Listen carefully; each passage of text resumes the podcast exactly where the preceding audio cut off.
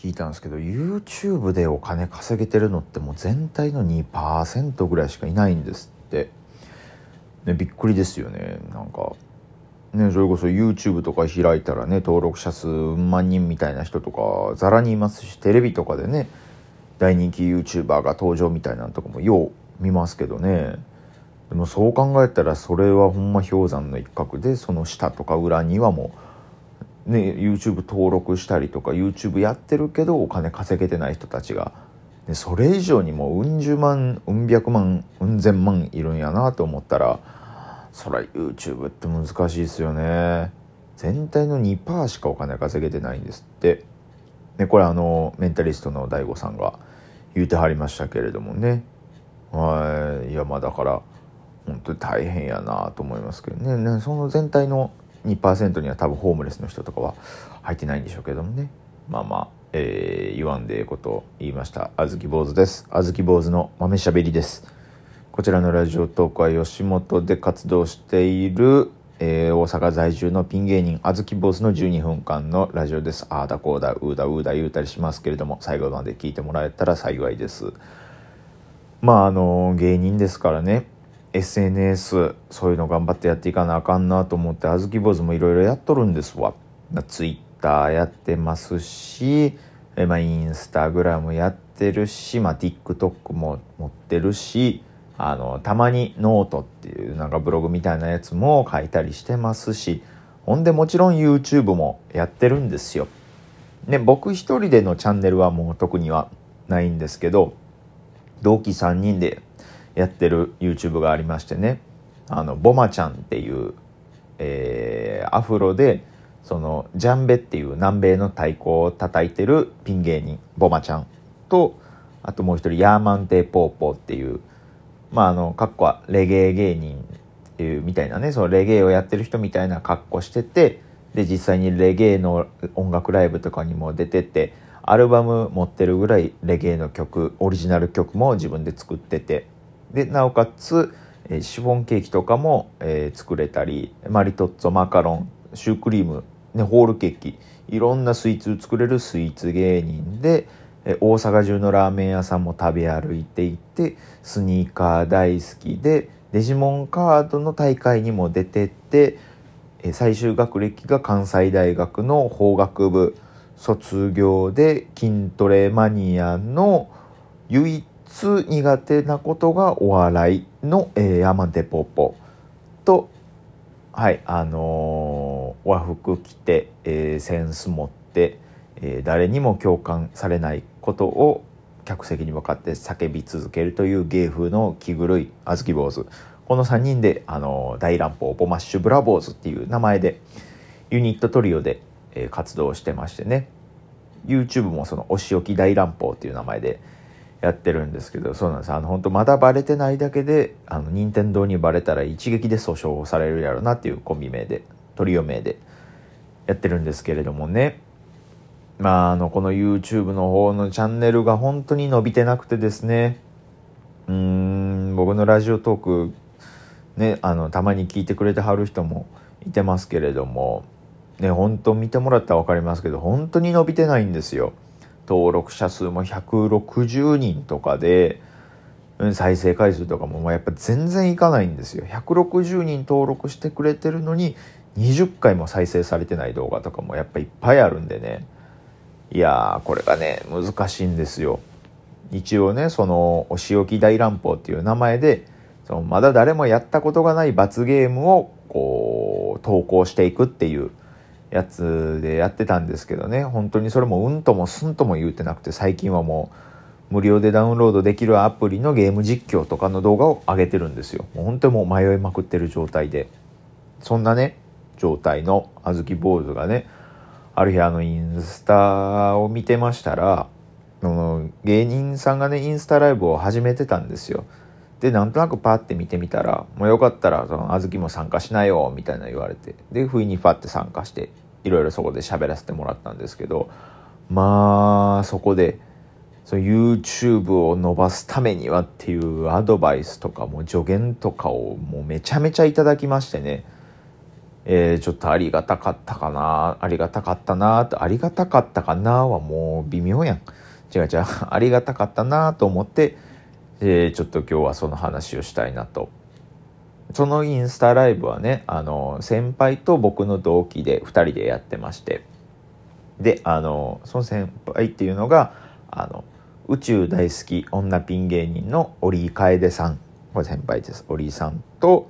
あと、えー、僕の同期なおかつ同い年の男女コンビの女芸人みっちょん。この2人でインスタライブやってましてね。でそれ最初は入ってねなんかまあいろいろバーって喋るんですよあ一応ご存じない方のために言うときますと折井さんはそうですね簡単に言ったらあの自分の住んでる部屋にゴキブリが出たら後輩を呼び出すような女芸人さんです。あのそうですねここだけ聞いてたら北斗晶さんみたいなの想像するかもしれないですけど全然そんなことないです。Perfume の歌集家みたいなロングヘアで優しいなんかほんとガリガリの、えー、お姉さんですね。先輩女芸人で。体重も多分なんですか20キロないんじゃないですかね。それぐらいカソカソな人でよう体調壊してます。でほんでみっちょんは何て言いましょう。ショートカットで身長も171あるあの明るくて元気な人ですね。あの喋る炊飯器と同じぐらい賢いです。まあそんな2人がインスタライブやってましてね。で僕そこ入りまして最初はふざけてたんですけど YouTube の話になったらもういろいろとアドバイスいただきましてね。いやそれがほんまに結構自分の中でためになりまして。まずその罰ゲームを割ってやってるけど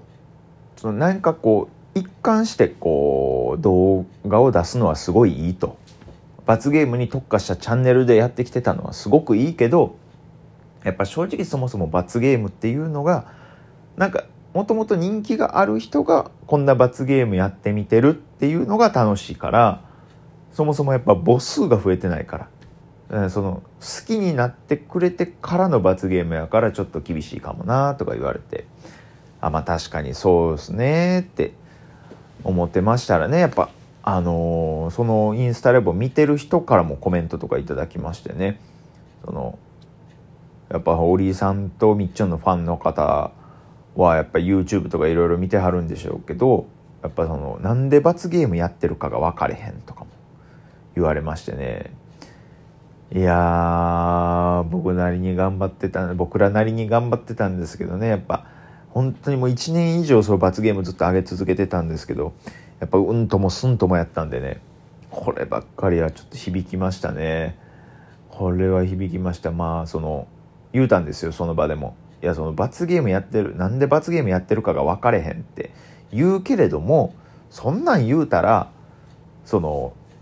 知らん人が誰々の何々歌ってみたって言われてもそれ一緒やんと。なんで罰ゲームやってんのって言われたらそれは言うたらこっちかってえなんで歌ってみてんのっていう意見にもなるやんかそこの線引き分かれへんねんって言ったら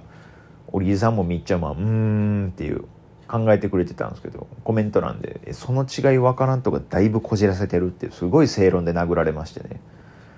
あってことはそのみっちょんとおりいさんの「うん」はそのなどうしたらいいやろうって考えてるとかじゃなくて「うんこいつ手つけられへんな」って言うと「うん」やったんやと思ったらまあ後になって恥ずかしいなとは思いますけど、まあ、そこでもねいろいろこう教えてくれましてサムネはもっとこうした方がいいよとかもっと TikTok とかリールとか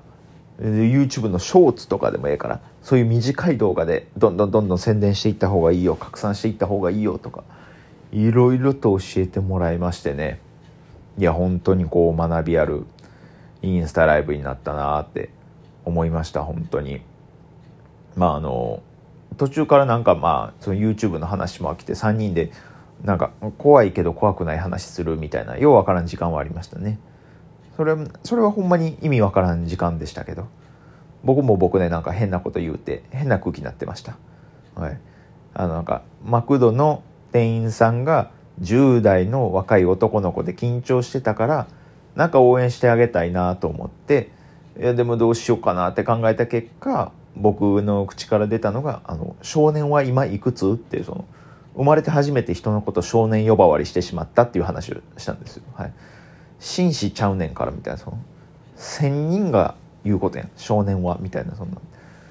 怒り言動ぐらい威厳ある人じゃないとこんなん言うたかんやんみたいなことを言うてもったっていう話をしたんですけどなんかまあ、えー、変な感じになりましたね。それはもう。僕もそれはもう本当思い返したくもないんですけどうんま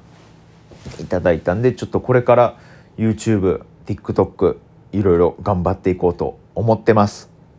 っていうラジオトークでした。今回は。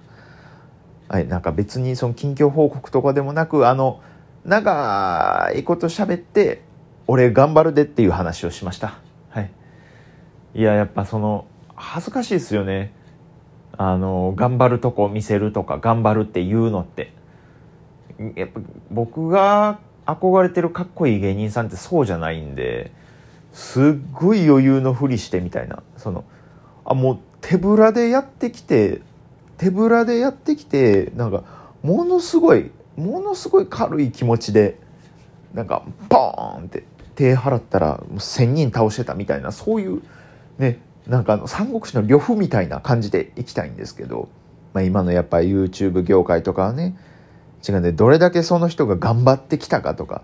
どんな生い立ちがあってここまで来たかとかいじめられた過去を芸人で跳ね返してみたいなんがやっぱ重宝される時代らしいんでね。ちょっと頻繁にそういうのも出していけたらなと思っております。母子家庭です。さあということであずき坊主のラジオトーク以上です。また皆さんどっかで聞いてもらえたらありがたいなと思ってます。よろしくお願いします。ありがとうございました。